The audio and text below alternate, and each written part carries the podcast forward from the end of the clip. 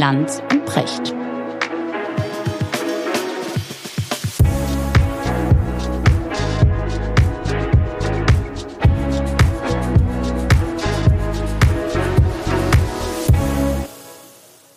Schönen guten Morgen, Richard. Guten Morgen, Markus. Was geht dir gerade durch den Kopf? Hm, ich habe gerade den neuen Asterix gelesen. Die weiße Iris, ne? Mhm. Die weiße Iris. Also Asterix hat ja bei mir lange Tradition. Also die ersten Asterix-Hefte, die kamen bei uns Ende der 60er Jahre auf. Da gab es gerade drei oder vier auf Deutsch. Da konnte ich noch nicht lesen und dann hat mein Vater die vorgelesen und hat mir die ganzen Zusammenhänge erklärt, wer Julius Caesar war und die Gallier und so weiter. Und seitdem hat Asterix äh, unsere hm, Familie begleitet, ne, mit fünf Kindern und alle haben Asterix gelesen und so Asterix Redensarten, die spielten bei uns eine große Rolle zu Hause und deswegen lasse ich mir bis heute keinen neuen Asterix entgehen. Mhm. In dem neuen Asterix kommt ein äh, Guru der Moderne, der einem was über Wokeness und Achtsamkeit und so weiter erzählt und der, ein Coach, ein, ein Coach. Coach, ein Coach, es kommt ein genau. Coach, ein Motivationscoach und und Achtsamkeitscoach und so. Ich kenne gar nicht alle Begriffe, die man dafür inzwischen verwendet. Und der stärkt die Kampfkraft der römischen Legionen durch positives Denken und der zerstört die Kampfkraft der Gallier durch genau das gleiche positive Denken. Super.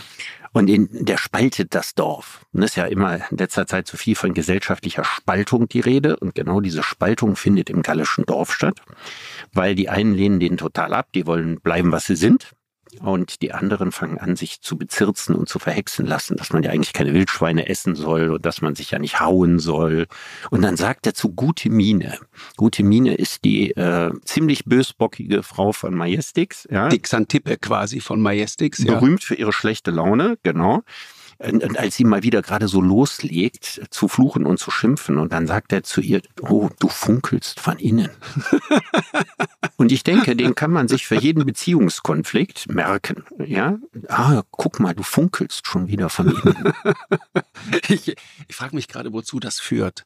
Führt das sozusagen zur Besänftigung oder zum Reflex? Du nimmst mich schon wieder nicht ernst. Das kann natürlich auch sein. Vermute er das Zweite. Also es geht um, es geht um Achtsamkeit. Es geht, also irgendjemand schrieb den schönen Satz, der Zeitgeist bahnt sich unaufhörlich seinen Weg. Ja, also Visus Versus, das ist ja der oberste Heeresarzt, ja, kommt sozusagen auf die Idee, positives Denken und gesunde Ernährung soll jetzt Schwung in die Truppe bringen, ne? neuen Schwung. Und dann geht der Wildschweinkonsum auch bei den Galliern zurück. Stattdessen wird jetzt plötzlich Obst und Gemüse gegessen und so weiter. Dann gibt's, glaube ich, wie heißt der Fischhändler? Verleinix. Verleinix. Ne? Mhm. Genau. Verkauft plötzlich frischen Fisch und so weiter. Und äh, haut sich auch nicht mehr hier mit, mit wie heißt der, der Schmied? Automatix. Automatix. Ne? Mhm. So, super. Herrlich.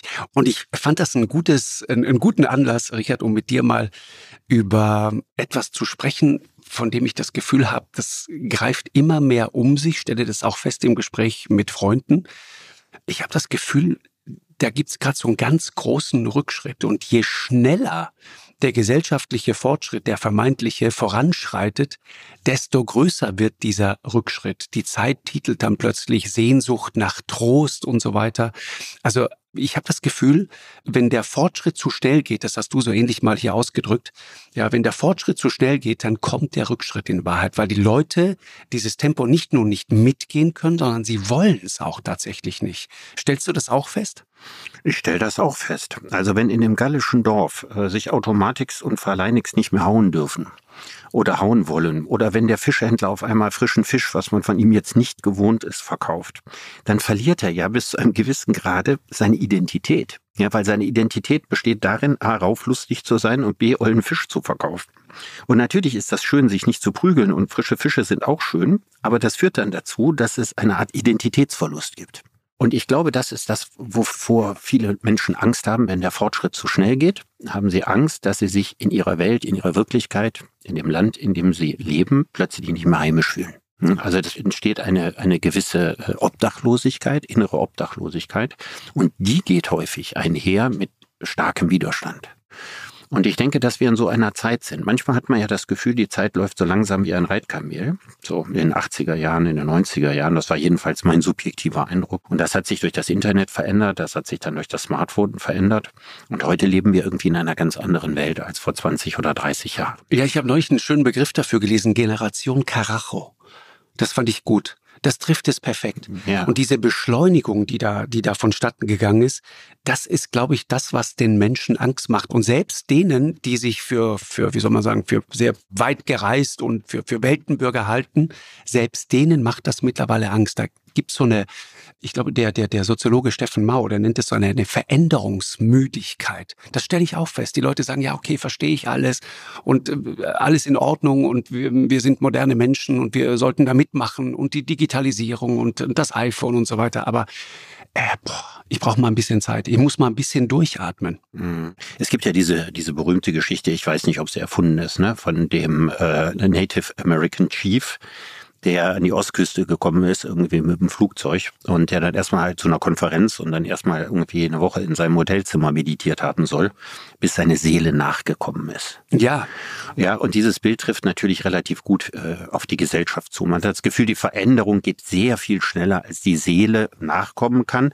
Menschen sind ja sehr, sehr anpassungsfähig. Ich meine, überleg mal, was Menschen in ihrer Geschichte, was für Kulturen und in was für Umwelten die gelebt haben, ja, auf dem langen Weg von der ostafrikanischen Savanne bis in die Gegenwart. Das heißt also, Menschen passen sich an sehr, sehr viele Dinge an, aber nicht alle sehr schnell, meistens auch die Älteren nicht sehr schnell. Und wenn du dein Leben eigentlich bislang ganz gut gefunden hast, dann ist also das äh, die Androhung einer großen Veränderung und ein Change und so weiter für viele Leute eben dann eher eine Drohung als ein Versprechen. Ja, es ist richtig, genau. Und und die, weil du das gerade dieses Bild gerade benutzt hast, das ist so schön. Ja, die, meine Seele muss nachkommen. Ich ähm, habe neulich gelesen, dass die, Geschichte der Beschleunigung ist ja nicht so eine alte Geschichte. Also diese diese enorme Beschleunigung beginnt ja in der Geschichte der Menschheit, also für uns vor ungefähr, was würdest du sagen, 200, 150 Jahren und dann nochmal mit zunehmendem Tempo wirklich in den letzten, nicht mal Jahrzehnten, sondern wirklich in den letzten Jahren. Mhm. Ja, also ich glaube, eine ganz große Veränderung war die erste industrielle Revolution, aber die vollzog sich ja über viele Jahrzehnte hinweg. Das war nicht so eine ganz ruckartige Veränderung, nur in wenigen Gebieten. Ja, erst in England und später mal im Ruhrgebiet und so. Und diese zweite industrielle Revolution, so um 1900 rum, als die Elektrifizierung kam, ja, und als die Autos kamen und die Fahrstühle kamen und in den USA wurden Wolkenkratzer gebaut und, und Telefonen und so. Plötzlich veränderte sich die ganze Welt. Und damit veränderte sich mit dem technischen Fortschritt die Umgangsform, die Mode. Ja, also die, die Rolle der Frau in der Gesellschaft veränderte sich zumindest in den Großstädten in den 20er Jahren. Es kamen Dinge auf wie die Psychoanalyse, ja, die den Menschen auf einmal völlig anders erklärte. Es entstanden die Ideologien, ja, äh, radikale Weltanschauungen. Und diese, diese Suche nach sowas, so einem festen Halt oder nach einem neuen Weltbild, in dem sich die alte Seele wiederfindet.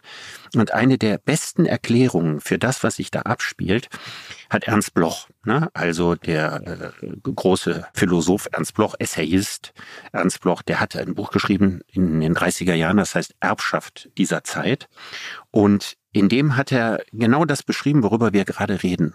Also diese unterschiedlichen Tempi. Während die einen voranstürmen und die ganze Welt neu machen wollen, gibt es eben die anderen, die stürmen mit dem gleichen Tempo in die Gegenrichtung.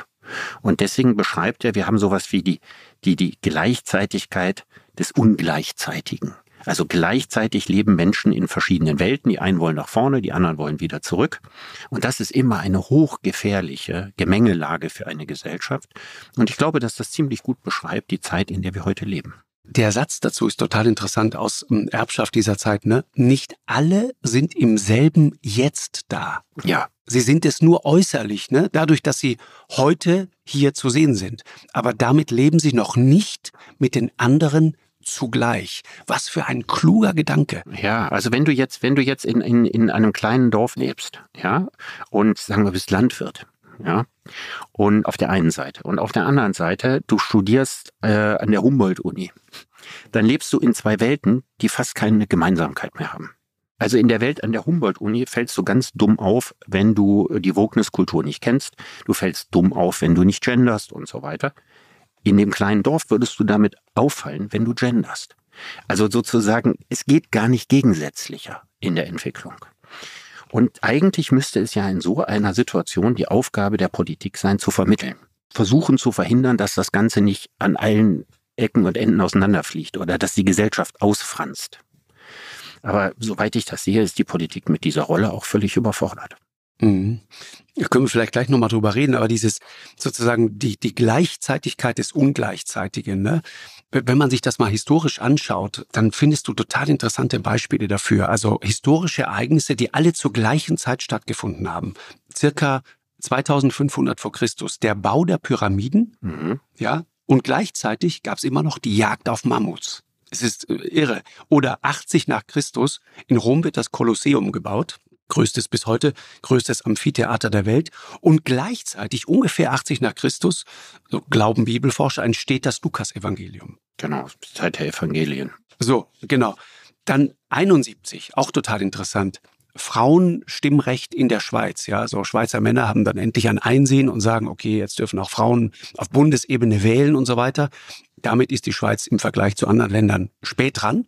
Ne, Australien, glaube ich, schon um 1900, Finnland auch so um 1900. Und gleichzeitig 71, während die Schweizer sagen, okay, jetzt dürfen auch Frauen wählen, fährt ein Buggy auf dem Mond herum. Apollo 15. Ich, hm. ich glaube ne? glaub sogar der, der letzte Kanton, der das Frauenwahlrecht zugelassen hat, war der Kanton Innerrhoden. Und das war Mitte der 80er Jahre. Und da, das war, das waren sozusagen das letzte gallische Dorf, ja, mitten in der Schweiz oder helvetische Dorf, sozusagen der letzte Kanton, in dem auch äh, in den 70er Jahren noch durchweg galt, dass Frauen nicht wählen durften. Und das wurde also erst Mitte der 80er Jahre geändert. Ja, also nicht alle sind demselben Jetzt da, ne? Das kann man wohl sagen, genau. Das kann man sagen. Oder 75 zum Beispiel, zwei Beispiele habe ich noch für dich. 75 entsteht Microsoft, ne? Bill Gates und Paul Allen stellen sozusagen den größten, die größte Softwarefirma der Welt auf die Beine. Und im selben Jahr stirbt in Spanien Franco. Ja. Ja? ja? Also das Ende des Frankismus, äh, faschistische Diktatur, zumindest in den ersten Jahren ganz eindeutig. Das alles findet gleichzeitig statt. Und dann, besonders interessant, 81 fliegt das erste Space Shuttle äh, ins All. Ja, das war der Jungfernflug damals. Also das war ja damals die Idee, äh, wir bauen ein Raumfahrzeug, das wir wiederverwenden können, das wieder zurückkommt und endete dann ja, ne, als die Columbia, ich habe diese Bilder, habe ich immer noch äh, tief in, in meinem Kopf. Mit der Lehrerin an Bord. Boah, ja. wie furchtbar. 2003, ne, alle, alle ähm, Astronauten sterben. Die ganze Besatzung findet den Tod, weil das Ding einfach explodiert. Und im selben Jahr schafft Mauretanien offiziell die Sklaverei ab. Ich finde, wir sollten, wir sollten uns mal einen ganzen Podcast lang auch über die, die außenpolitische Ungleichheit äh, unterhalten, weil die natürlich auch ein wahnsinnig spannendes Thema ist. Total. Aber innenpolitisch wird sie halt auch größer. Und das ist ja erstaunlich, weil man würde ja denken, in einer Gesellschaft, wo alle ein Internet haben, wo alle sich informieren können, ja, müsste doch eigentlich das Gegenteilige eintreten. Richtig. Also die Leute müssten doch immer mehr Punkte haben, wo sie sich über das Gleiche verständigen können und müssten eigentlich zunehmend in der gleichen Welt leben, weil sie ja informationsmäßig nicht mehr voneinander abgeschottet sind, wie früher. Richtig. Ja? Mhm. Aber es tritt das Gegenteil ein. Das heißt also sozusagen, die, die Turbo-Informationsgesellschaft verhindert nicht, dass die Menschen in völlig unterschiedlichen Welten leben, weil man sich eben aus diesen Welten, die einem digital angeboten werden, auch das raussucht, was zu dem passt, wie man sowieso schon seine Innenwelt möbliert hat weil du das gerade erwähnst, mit der Gleichzeitigkeit, also der technologische Fortschritt hätte doch da eigentlich, und das ist ja das Faszinierende am Internet, eine, eine, eine gigantische Veränderung bringen müssen. Ich habe Norbert Lammert mal zugehört, äh, ehemaliger Bundestagspräsident, brillanter Redner, auch brillanter Denker, der sagte, die eigentliche Revolution am Internet ist ja genau das, die gleichzeitige Verfügbarkeit von Information überall in, in derselben Sekunde, wenn du so willst. Also du musst nicht mehr irgendeine eine Droschke auf den Weg schicken, irgendeine Postkutsche auf den Weg schicken, du musst nicht Flaschenpost irgendwo ins Wasser werfen, du brauchst keinen reitenden Boten, sondern du hast die Möglichkeit, der irgendwann Wochen später ankommt, sondern du kannst sozusagen heute durch Technologie dafür sorgen, dass eine Information, eine Nachricht sich gleichzeitig in Echtzeit auf dem gesamten Globus verbreitet. Ja, das heißt, da hätte sich eigentlich, was das angeht, etwas äh, verändern müssen, weil die technologischen Voraussetzungen plötzlich ganz andere sind. Aber in unseren Köpfen hat da interessanterweise etwas ganz anderes stattgefunden. Ja, da passiert das, was ganz oft passiert. Die Technik ist hundertmal schneller als das menschliche Bewusstsein. So. Ja, und führt dann im Zweifelsfall überhaupt nicht zu dem erwünschten Effekt.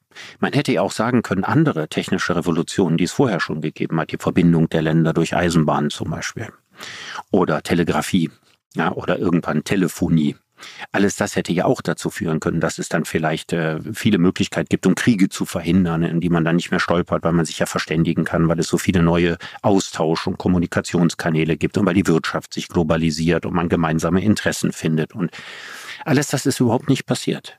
Also die, sagen wir mal, die, die menschheitsgeschichtlichen Entwicklungen, die man mit dem technischen Fortschritt verbunden hat, dass man immer gesagt hat, die Technik verbindet die Menschen alle miteinander mit der Hoffnung, ne, dass sie dann besser miteinander klarkommen oder ihre, ihre Konfliktlinien ausräumen können. Genau dieses Versprechen an die Technik hat sich bisher überhaupt nicht bewahrheitet. Ich habe immer das Gefühl, die technische Entwicklung ist einfach sehr, sehr viel schneller als der Reifegrad der Menschen. Ja, ich meine, es gibt eine, eine, eine wunderbare Analogie, ne? als, als die, Eisenbahn äh, plötzlich da war. Da haben sich Leute Sorgen gemacht, dass ungefähr Tempo 30, ne? ab Tempo 30 wird es gefährlich für das menschliche Gehirn. Man hatte die Sorge, das führt zu Gehirnerweichung. ja.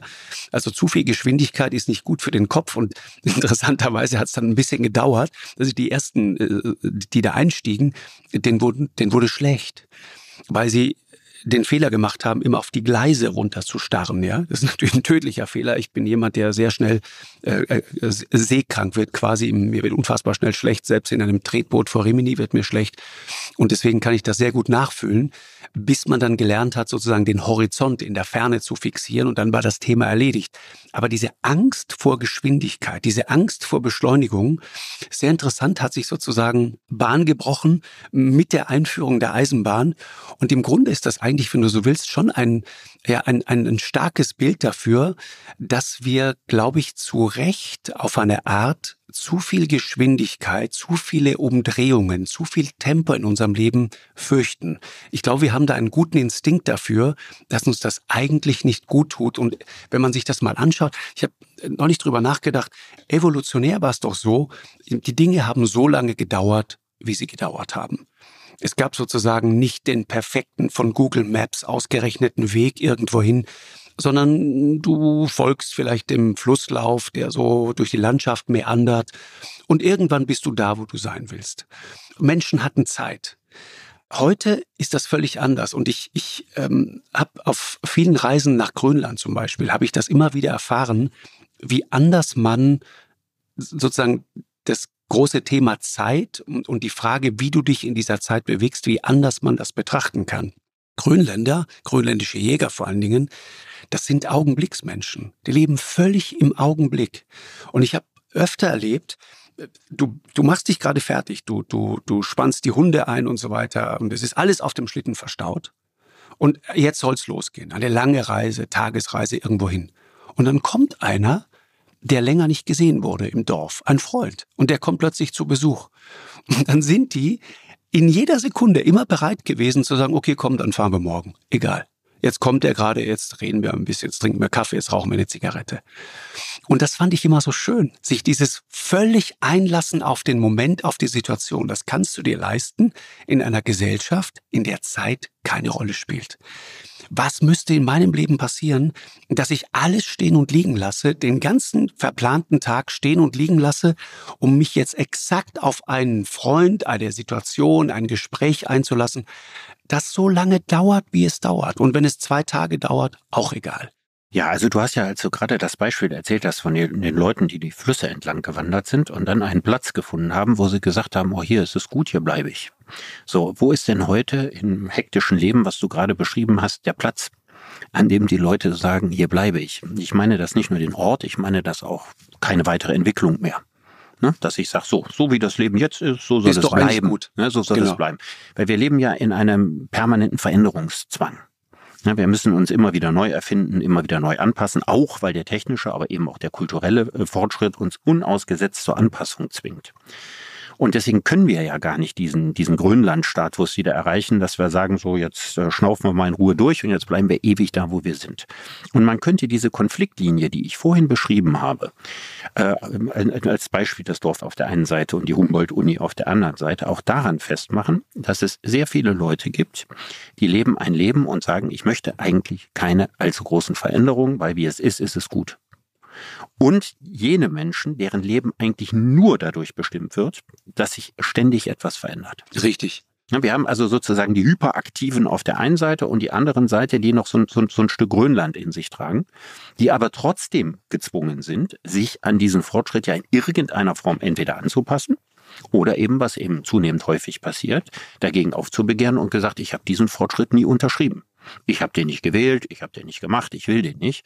Und daraus entstehen dann gegenwärtig diese, diese großen Unzufriedenheitswellen. Ja, diese Abwehrreflexe, ne? Die ja oft als gespaltene Gesellschaft beschrieben werden. Und der von dir gerade genannte Steffen Mau, der findet ja den Begriff gespaltene Gesellschaft nicht so gut. Der findet den ganz furchtbar, ne? Der sagt, das gibt es in Wahrheit gar nicht. Es gibt Konflikte, sagt er, aber es gibt keine gespaltene Gesellschaft in Deutschland. Teilst du das? Ja, also ich würde mal Folgendes sagen. Also gespalten in so zwei, zwei saubere Hälften ist das natürlich nicht. Das ist eine Übertreibung. Ne? Ähm, das Interessante ist ja, die meisten Menschen, mit denen man trifft, die treffe ich ja viele Menschen. Ne? Menschen sprechen mich im Zug an oder auf dem Flughafen oder so. Mit sehr vielen Leuten kommt man bei vielen Dingen natürlich leicht in einen Konsens. Und das ist auch was, was Steffen Mau gemessen hat. Wenn er die Leute fragt, ist Nachhaltigkeit aus ihrer Sicht ein wichtiges politisches Ziel? Ne? Dann sagen die allermeisten Leute ja. Ähm, hat unsere Gesellschaft das Problem, dass die Schere zwischen Arm und Reich weiter auseinandergeht? Sagen sehr viele Leute ja. An diesem Punkt gibt es keine Spaltung. Die Spaltung kommt dann, wenn es darum geht, was kann man denn dagegen tun? Ja, ist das Heizungsgesetz, was Robert Habeck gemacht hat, gut oder nicht gut? Da gehen aber die Emotionen in ganz, ganz kurzer Zeit hoch. Ne? Das haben die auch gemacht, ne? das haben die getestet. Ich glaube 2500 Leute ne? befragt und, und sozusagen in der Art von, von Ermittlern, ne, die dann, die dann beim Verhör zuhören, aber nicht zu sehen sind, haben die dann geguckt, welche Triggerpunkte muss man setzen, damit dann richtig äh, der Blutdruck nach oben schießt. Und das waren genau solche Schlüsselwörter, ne? Heizungsgesetz und solche Dinge. Heizungsgesetz oder oder, oder Veggie aus Day. Gendern, Veggie Day Gendern und so im Fernsehen. Ja, genau, genau, ja. Also bei solchen Sachen entzünden sich die Gemüter ganz, ganz schnell. Obgleich bei den großen Themen, ne, was sind die wichtigen großen Herausforderungen der Gesellschaft, was sind die großen Themen, da sind die Leute nicht gespalten. Aber wenn es richtig ins Detail geht, ja, wohin, hinter der steht ja die Frage hinter Veggie Day und, und Gendern, da steht die Frage, wohin soll sich die Gesellschaft verändern? Und in dem Punkt gibt es durchaus, ich weiß nicht, ob Spaltung der richtige Begriff ist, aber da treffen Welten aufeinander, wie wir das gerade beschrieben haben. Da gibt es diejenigen, die sagen, wir müssen uns jetzt stark verändern. Und dann gibt es diese anderen Leute, die sagen, ich lasse mir von dir nicht sagen, dass ich mich zu verändern habe. Ja, die, die, die, die schönen Sätze aus der Politik, die ich auch häufig höre, ist, wir müssen die Menschen mitnehmen. Ja, das ist, das ist so. Und ich denke dann immer, wohin? Wenn ich will vielleicht auch gar nicht mitgenommen werden, weil ich mich gerade ganz wohl fühle, wo ich gerade bin, ja. Oder auch so, so ein Satz wie, wir müssen jetzt aber die Zukunft gestalten. Ich sag den auch manchmal. Und dann fängst du an drüber nachzudenken und, und, und du merkst, okay, da, das ist aber das, was die Leute, was die Leute dann so triggert, wo die Leute das Gefühl haben, nee, weißt du was, ich gestalte den ganzen Tag, ich, es muss mal gut sein mit Gestalten. Und das ist diese Veränderung Veränderungserschöpfung, von der Steffen Mau spricht. Zumindest ein super Buch, ne? Triggerpunkte. Äh, die haben zwei Jahre lang, ne, haben die quasi diese Gesellschaft äh, vermessen. Und ich finde das eine interessante These, also und auch eine beruhigende Erkenntnis eigentlich von, von, von Herrn Mau, der da sagt, äh, da gibt es sozusagen so eine, wie soll man sagen, eine ziemlich ideologiefreie Mitte in Deutschland, eine breite Mitte. Eine starke ideologiefreie Mitte, so nennt er das. Ja, Ideologie ist auch überhaupt nicht, überhaupt nicht das richtige Wort. Findest du nicht? Also ideologiefreie Mitte ist richtig. Aber ich meine, das ist ein völlig offensichtlicher Befund. Ideologien ja, spielen in der Mitte der Gesellschaft keine Rolle. Gott sei Dank. Ideologien sind immer Randphänomene. Aber gesellschaftliche Debatten können sich trotzdem in der Mitte entzünden, auch wenn beide nicht ideologisch argumentieren. Ja, und das ist das, was er eben dann Konflikte nennt und sagt, das muss man dann auch mal aushalten und das ist auch okay, sich zu streiten, aber, aber sozusagen eine echte Spaltung. Ich, ich, ich habe das gelesen und dachte, wie schön. Äh, also sozusagen gegen diese, die, diese, dieses Mantra und dieses, dieses, äh, wirklich, das ist ja ein, eine Stanze, eine Floskel, ein Klischee geworden, diese gespaltene Gesellschaft. Dass da einer kommt und sagt, Freunde, ist aber nicht so. Und er sagt, ist ein schöner Vergleich, die deutsche Gesellschaft ähnelt eigentlich einem Dromedar, Einhöcker, und keinem Kamel, wie in Amerika, Zweihöcker. Das fand ich gut. Das ist ein schöner Vergleich. Es bildet ja auch unser Parteienspektrum nicht ab. Ne? In, in, Amerika wird ja mit, mit Demokraten und Republikaner werden ja auch zwei, zwei Hügel und zwei Höcker beschrieben. Äh, traditionell, ne? seit, seit Ewigkeiten einander gegenüberstehend. Und das ist ja in unserem Parteienspektrum gar nicht mehr vorhanden. Wir haben ja beim letzten Mal anlässlich der, des Bündnisses von Sarah Wagenknecht darüber gesprochen. Wir, wir haben keine Rechts-Links-Gesellschaft. Mhm.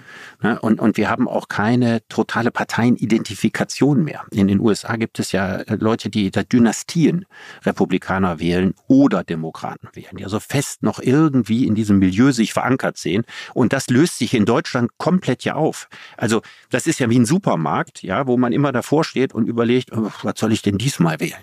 Das ist ja eine völlig andere Grundsituation als in Amerika. Deswegen haben wir kein Kamel, weil wir nicht zwei Blöcke haben. Du, du gehst da genau rein in die Argumentation von Christopher Clark. Äh, den wir beide, äh, glaube ich, kennen. Ich habe ich hab den mehrfach in der Sendung auch erlebt, du glaube ich auch. Ja. Äh, Australier, Geschichtsprofessor, ich glaube in, in Sydney geboren, lehrt neuere europäische Geschichte in Cambridge, spricht aber so gut Deutsch, als hätte er nie außerhalb Deutschlands gelebt. Äh, ein, ein Genie und ein, ein großartiger Mann, weil ich ist so ein feiner, netter, anständiger Mensch. Das, das ist meine Liebeserklärung an Christopher Clark. Ich finde, ich finde, er spricht ein, ein Deutsch, als wäre Goethe sein Sprachlehrer gewesen. Ich glaube, ja. es war auch so. ja, das stimmt. Und äh, Christopher sagt etwas sehr Interessantes. Der spekuliert in äh, einem neuen Buch über Parallelen zwischen 1848 und heute. Also über wachsende soziale Ungleichheit, über die Unkenntnis der Regierenden, über ganze Bevölkerungsgruppen. Ne? Das ist das, was wir gerade erleben. Ich sage, ich verstehe gar nicht mehr, was wir auf dem Land eigentlich für wichtig erachten. Und jetzt wollt ihr uns auch noch das Schnitzel wegnehmen und so weiter. Dieses Misstrauen ne? gegen, die, gegen die Eliten, dann auch die schwindende Akzeptanz gegenüber politischen Institutionen, gegen etablierte Parteien und so weiter. Das heißt, du, hörst das und denkst, oh mein Gott, wenn das damals so war, äh, es ist heute wieder genauso. Und er sagt genau das, was du gerade beschreibst. Es gibt mittlerweile eine Verflüssigung von Politik. Das heißt, neulich mit einem Freund von mir darüber gesprochen, der meinte, weißt du, früher war einfach klar, wo man ist. Da war klar, hier in der Siedlung wohnt eine SPD-Familie und in der Siedlung wohnt vielleicht eine, eine nette CDU-Familie und da wohnen äh, Liberale und so weiter. Das ist heute nicht mehr so. Das ist das die Verflüssigung von Politik und der sagt, das Gleiche äh, vollzieht sich auch in der Medienlandschaft. Ja, die Öffentlichkeit verflüssigt sich, so nennt er das, weg sozusagen von von Mediastrukturen, wie wir sie in der Vergangenheit kannten, große Verlage und so weiter und Zeitungen, Fernsehkanäle hin zu Social Media. Mhm. Völlig verflüssigt. Und er sagt, der die Gefahr, die darin liegt, ist die, der Konservatismus. Also wir reden jetzt von Friedrich Merz, von der CDU, für das, was wir sozusagen für konservativ halten, er sagt, die müssen jetzt besonders stabil sein. Und er sagt, und deswegen ist der, ich zitiere, der aktuelle Amoklauf der Konservativen aus meiner Sicht viel schädlicher als der Amoklauf bei den Linken. Er sagt, die Linken können sich das quasi leisten. Aber wenn Konservative die von ihrem Selbstverständnis aus gesehen staatstragend sind, ja, wenn die nicht mehr so handeln, wenn sie Wahlen und andere staatliche Institutionen nicht mehr anerkennen, Stichwort Trump in Amerika und sagen, nein, nein, nein, das ist alles geklaut und, und wenn sie anfangen, Verschwörungserzählungen weiter zu verbreiten, wenn man dann anfängt, äh, ne, so in, in den Vereinigten Staaten, Trump, ja, erzählt ständig irgendwelche Verschwörungsgeschichten, äh, oder, oder auch in, in England gesehen und so weiter, wie sich die, die, die Tories da zerlegt haben. Und du siehst solche Tendenzen auch bei uns. Also ich finde es richtig, dass Friedrich Merz äh, bestimmte Themen anspricht. Aber die Frage, wie er es macht das ist das Thema und da denke ich manchmal, diesen populistischen Ausfallschritt würde ich mir sparen. Und das ist, glaube ich, auch genau das, was, was ähm, Christopher Clark meint, wenn er sagt, ich, ich flehe jeden Konservativen inständig an, bitte wieder konservativ zu werden. Zitat Ende. Das ist ein guter Satz. Mhm. Das große Problem ist, wenn die Diagnose stimmt, dass wir in Zeiten leben, die sich unheimlich äh, an Tempo und Fahrt aufgenommen haben. Also des, des ganz schnellen Wechsels und Wandels durch die Veränderung der Ökonomie und die Veränderung der Kultur und noch Migrationsfrage und alles, was damit dran in Globalisierung. Dass in solchen Zeiten hat es der Konservativismus unglaublich schwer. Mhm, das stimmt. Die, die Grundhaltung des Konservativismus aller Konservativen dieser Welt ist, wir wollen sehr viel von der Vergangenheit bewahren. Das ist das, was alle Konservativen zusammenhält. Ja, also dieser Gedanke, früher, früher war es nicht schlecht und wir wollen sozusagen, äh, egal ob ich würde ich dieser These nicht unbedingt zustimmen. Nee, ich würde dem schon zustimmen. Also gerade gerade auf dem Gebiet, gut, dass du dir selber zustimmst. Natürlich stimme ja. ich mir zu, weil gerade auf dem Gebiet der Kultur keine allzu großen Experimente, keine großen Veränderungen. Überlegt mal, als ich Kind war und Jugendlicher und das war doch nicht schlecht und so. Das ist doch eigentlich das, was den Konservativismus zusammenhält nur ein Gefühl, ne? Aber ich habe das immer ganz anders empfunden. Ich, ich, äh, ich komme aus einer sehr konservativen Ecke. Unsere CSU heißt SVP und so weiter. Und da war immer beides. Und so habe ich immer konservativ sein auch verstanden. Äh, und so erlebe ich das auch. Leute, die, da hast du recht, Konservare, ja, bewahren, ja, das steckt ja schon in der Begrifflichkeit. Dinge bewahren, die uns wichtig sind, Werte bewahren, die uns wichtig sind, am Ende auch äh, wenn man es ganz groß macht, Schöpfung bewahren, Natur bewahren. Deswegen ist ja auch meiner Meinung nach, also konservativ zu sein, der ist auch eine, eine ökologische Dimension. Ohne jeden Zweifel. Ohne jeden Zweifel, aber viel nicht, nicht ernst genommen. Das ist ein, ehrlich gesagt Also ich kann ein, den Knoten mal auflösen. Nur, nur, nur den, ja, ich weiß, den Gedanken noch zu Ende Aber gleichzeitig auch, sozusagen Zukunft gestalten, offen sein für neue Technologien, nach vorne gehen, gucken, was geht. Das ist auch ehrlich gesagt so ein christliches, äh, eine christliche Tradition. So habe ich das immer erlebt. Das ist für mich konservativ sein. Also natürlich war das so, dass für die konservativen Parteien in einer Zeit, als die CDU sich noch klar konservativ definiert hat, wirtschaftlicher Fortschritt, technischer Fortschritt unausgesetzt positiv besetzt waren. Ja? Und das ist es für die CDU ja auch heute noch. Aber, und das ist das große Problem, wenn die Technik und die Ökonomie schnell vorangaloppieren und damit die Wirtschaftswelt verändern und mit der Wirtschaftswelt die Lebenswelt verändern, dann kann manchmal kulturell nicht alles bleiben, wie es früher war. Das, das, heißt also, diese typisch bayerische Kombination Laptop und Lederhose, die geht nur unter ganz, ganz bestimmten Bedingungen auf. Und die geht auch vielleicht in einem Land, das so traditionsgeprägt ist und mit einer solchen Wucht seine Regionalität verteidigt wie Bayern auf. Die geht aber schon in einem so heterogenen Land wie die Bundesrepublik das inzwischen ist, eben nicht mehr ohne weiteres auf. Das heißt, die Konservativen kommen regelmäßig an Punkte, wo ihre Kombination aus äh, Technikbegeisterung und Ökonomie muss voranschreiten und Wohlstand muss wachsen und Globalisierung ist gut und richtig auf der einen Seite und wir wollen bleiben, was wir sind auf der anderen Seite, nicht mehr ohne weiteres aufgeht. Migration ist eine Folge auch der Globalisierung. Migration ist eine Frage der modernen äh, Digitalisierung, weil die Menschen überall in Afrika jetzt eine ziemlich genaue Vorstellung davon haben, wie es bei uns aussieht. Richtig. Ja? Das heißt also, man bekommt dadurch neue kulturelle Herausforderungen, die man eigentlich gar nicht gewollt hat. Und in so einer Situation kommt der Konservativismus, und das ist ja meine These, in eine Zwickmühlensituation. Da stimme ich dir jetzt auch zu.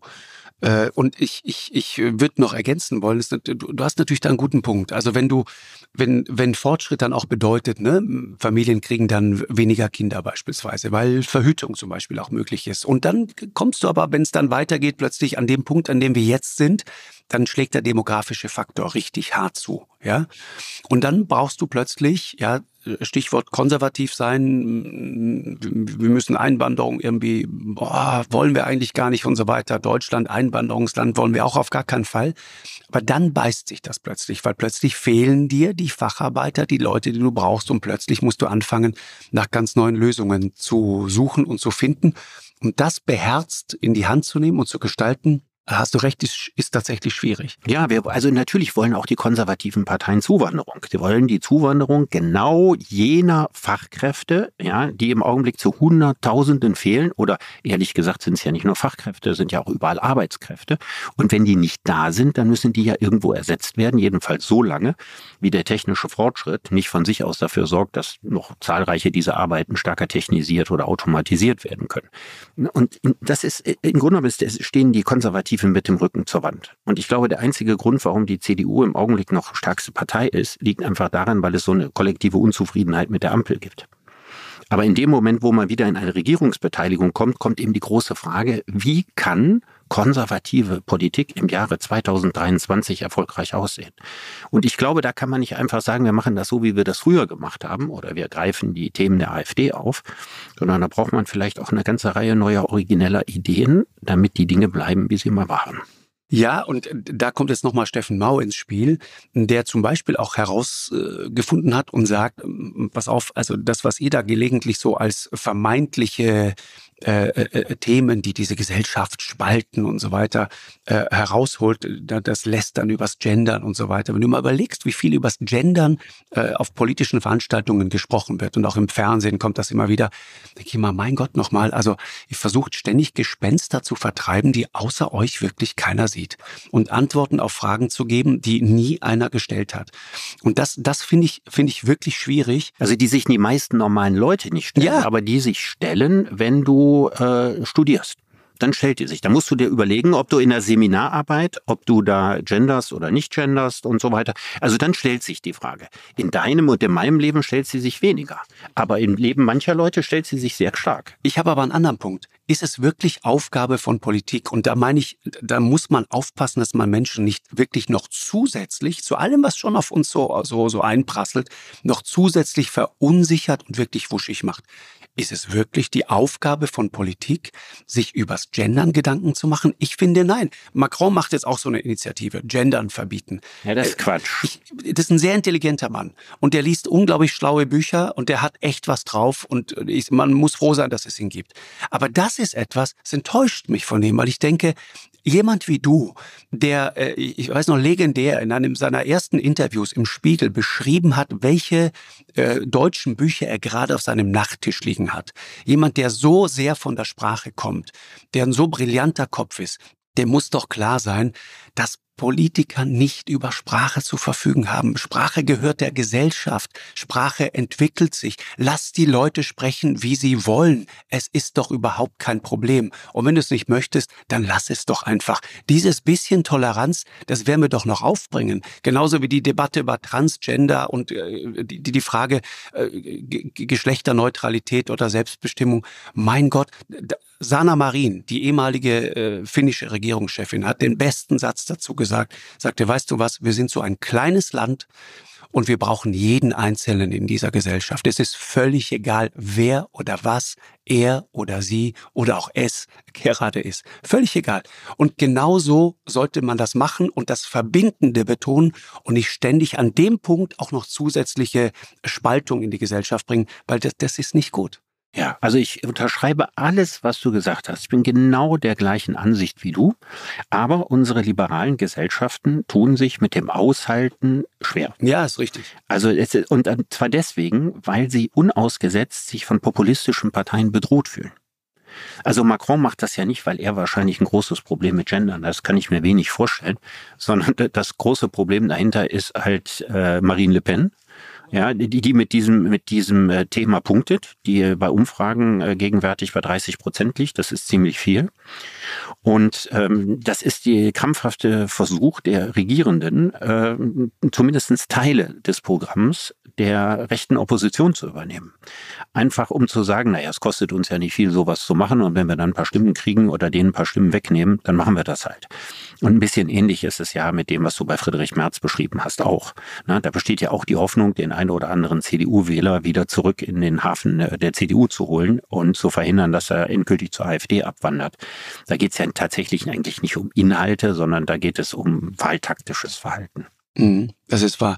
Ich habe neulich ein Interview gelesen mit Ivan Krastev, den ich ähm, heiß und innig liebe und der äh, den du, glaube ich, schon mal getroffen hast. Ne? Den hatte ich in meiner Sendung. Es war eine der, der besten Sendungen. Ein ja, wunderbar super. kluger, unaufgeregter Mensch. Ja, super. Ist Na, mit einem ja. sehr weiten Blick. Etwas, was ja, in unserer Zeit äh, sehr, sehr dringend benötigt Ja, wird. total. Also ein bulgarischer, bulgarischer Hintergrund, glaube ich. Ne? Lehrt ist Bulgare Wien. und er ist genau. in Wien. Mhm. Genau, schla schlauer Mensch, der etwas Interessantes sagte. Und das passt so gut zu diesem Thema. Wenn sich große Dinge verändern, dann hat immer derjenige die größten Probleme, Achtung, der das vorherige Spiel gewonnen hat.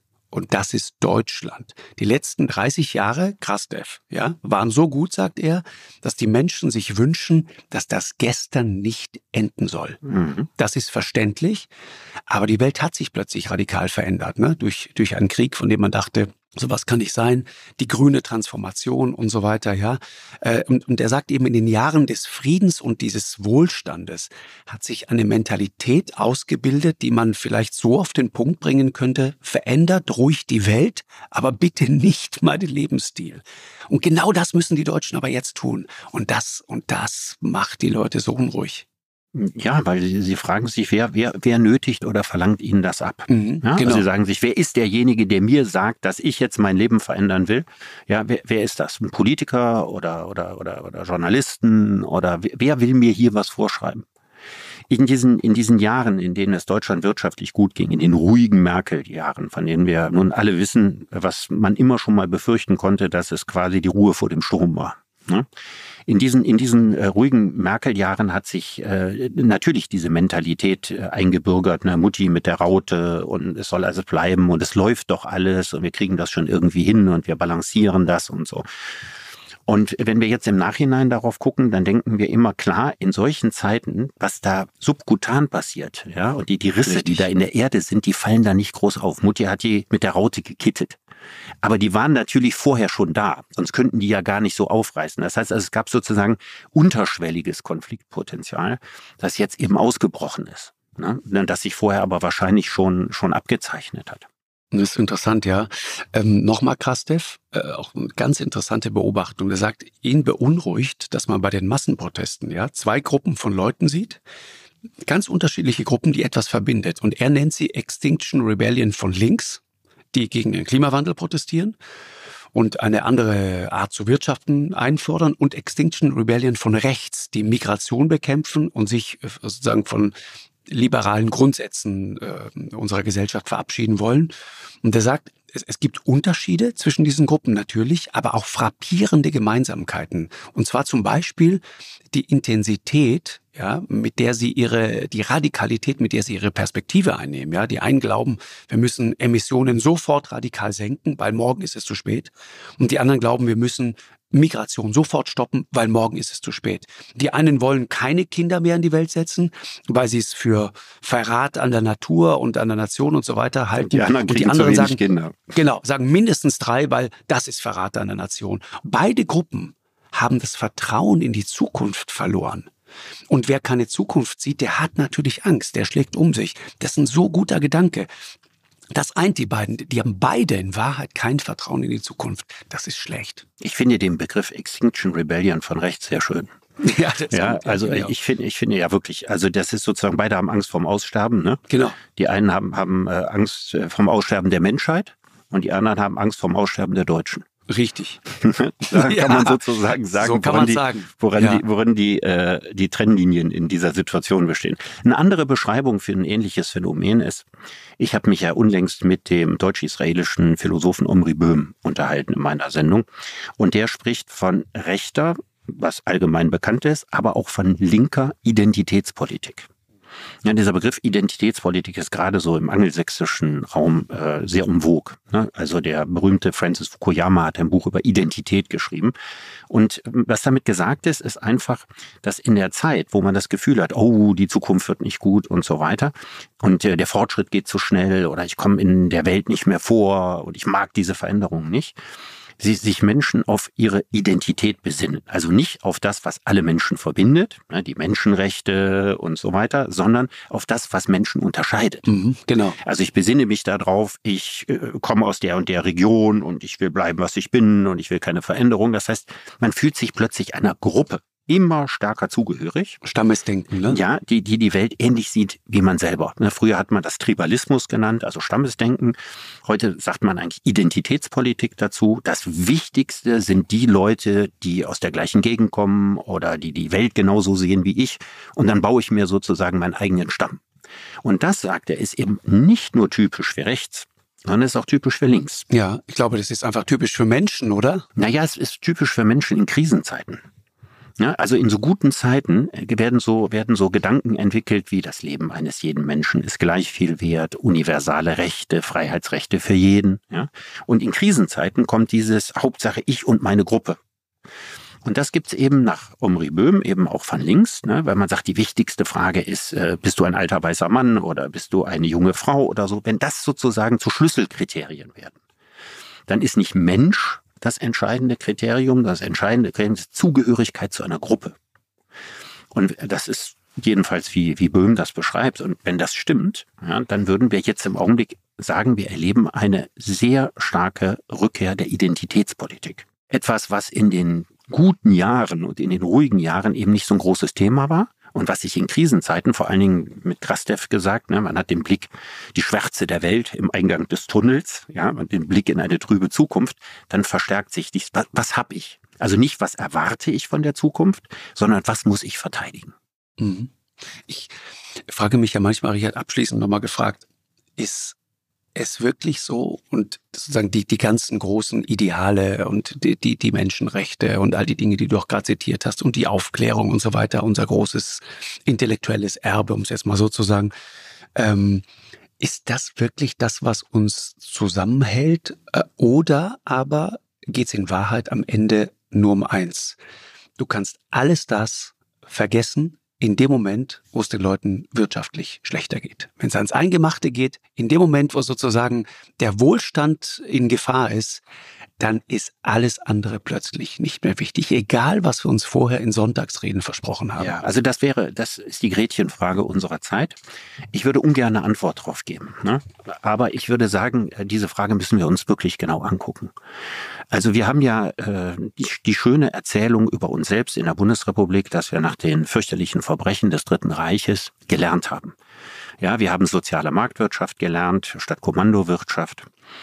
Ähm, wir haben äh, gelernt, äh, ein friedliches Land zu sein. Wir haben äh, gelernt, äh, uns selber als, als Land der, der Menschenrechte zu sehen. Wir haben uns tatsächlich in diesem Bereich auch in allen Jahrzehnten immer weiterentwickelt. Wir sind ein immer sozialeres äh, Land geworden. Wir sind ein offeneres Land geworden. Wir sind ein toleranteres Land geworden. Also wir haben eine sehr, sehr gute Entwicklung gemacht. Ne? Das wird auch von, von vielen anderen Ländern ja an Deutschland zu Recht gelobt. Aber wir haben das alles unter den Vorzeichen eines stetig steigenden Wohlstandes gemacht. Es ging uns auch immer besser und je besser es uns ging, umso jovialer wurden wir auch, umso unaggressiver wurden wir auch, umso offener wurden wir auch. Ne? Und die Angst davor, dass wenn die Wohlstandsentwicklung auf diese Weise nicht weitergeht, wir uns auch wieder zurückentwickeln können. Richtig. Die ich will nicht, will es nicht als Prognose darstellen, aber es ist zumindest eine Gefahr. Ich sehe das auch so. Also vielleicht funktionieren liberale Demokratien wie die Bundesrepublik und viele andere westliche Länder auch. Ja, nur dann besonders gut, wenn es tatsächlich eine kontinuierliche Wohlstandsentwicklung gibt.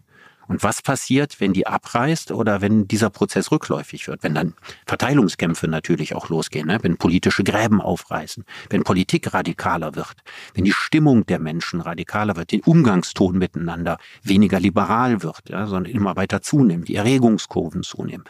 Das sind Dinge, die wir jedenfalls befürchten müssen. Und ich finde, wir müssen uns da jetzt sehr, sehr viele Gedanken drüber machen. Ja, es ist das ähm, Paradoxon sozusagen. Ne? Also die, das große Versprechen der Marktwirtschaft, der soziale Aufstieg, für jeden schaffbar. Äh, aber wer erstmal aufgestiegen ist, hat natürlich auch in dem Moment die Angst vor dem Abstieg. Und, und, und darin liegt sozusagen die große Gefahr. Und ich glaube, das andere ist ein, ein, ein Gedanke noch abschließend, den Robert Habeck neulich mal geäußert hat. Er sagte, bei uns werden sozusagen Misserfolge individualisiert. Heißt, wenn du es nicht schaffst, aufzusteigen, ja, das ist das große Versprechen und jeder kann es packen. Wenn du jetzt der eine Loser bist, der es nicht schafft, ja, dann individualisierst du das, dann bist du gesellschaftlich sozusagen geächtet, so nach dem Motto, unter diesen großartigen Vorzeichen haben es wirklich alle gepackt, aber du ausgerechnet nicht. Was bist du für ein Versager? Das ist, das ist, ich glaube, auch das spielt dabei eine Rolle. Das, das ähm, hängt alles miteinander zusammen. Und das führt, glaube ich, genau zu diesem, zu diesem Gefühl, boah, jetzt mal, mach, mach mal halblang, ich kann gerade nicht mehr. Mhm. Ich glaube, ganz viele, ganz viele Menschen hätten jetzt mal das Bedürfnis nach einem Jahr Auszeit in der Politik. so, so quasi dieses Bedürfnis, jetzt mal ein Jahr irgendwie mal, alle kommen wieder runter und alle gehen zurück auf los. Das ist ja im Augenblick, glaube ich, eine, eine sehr verbreitete Stimmung. Aber absolut. Der große Robert Musil hat gesagt, in der Geschichte der Menschheit gibt es kein freiwilliges Zurück. Also werden wir uns auf den mühseligen Weg machen müssen, ein äh, gutes Vorwärts zu finden. Ja. Sehr schön, schöner Schlusssatz, äh, Richard. Ähm, dank dir sehr. Ja, ich danke dir auch. Großen Spaß gemacht. Ja, danke dir, Markus. Ähm, wir hören uns nächste Woche. Ja, freue mich. Bis dann. Alles Bis Liebe dann. dir. Ja, Ciao. Tschüss. Eine Produktion von M hoch 2 und Podstars bei OMR im Auftrag des ZDF.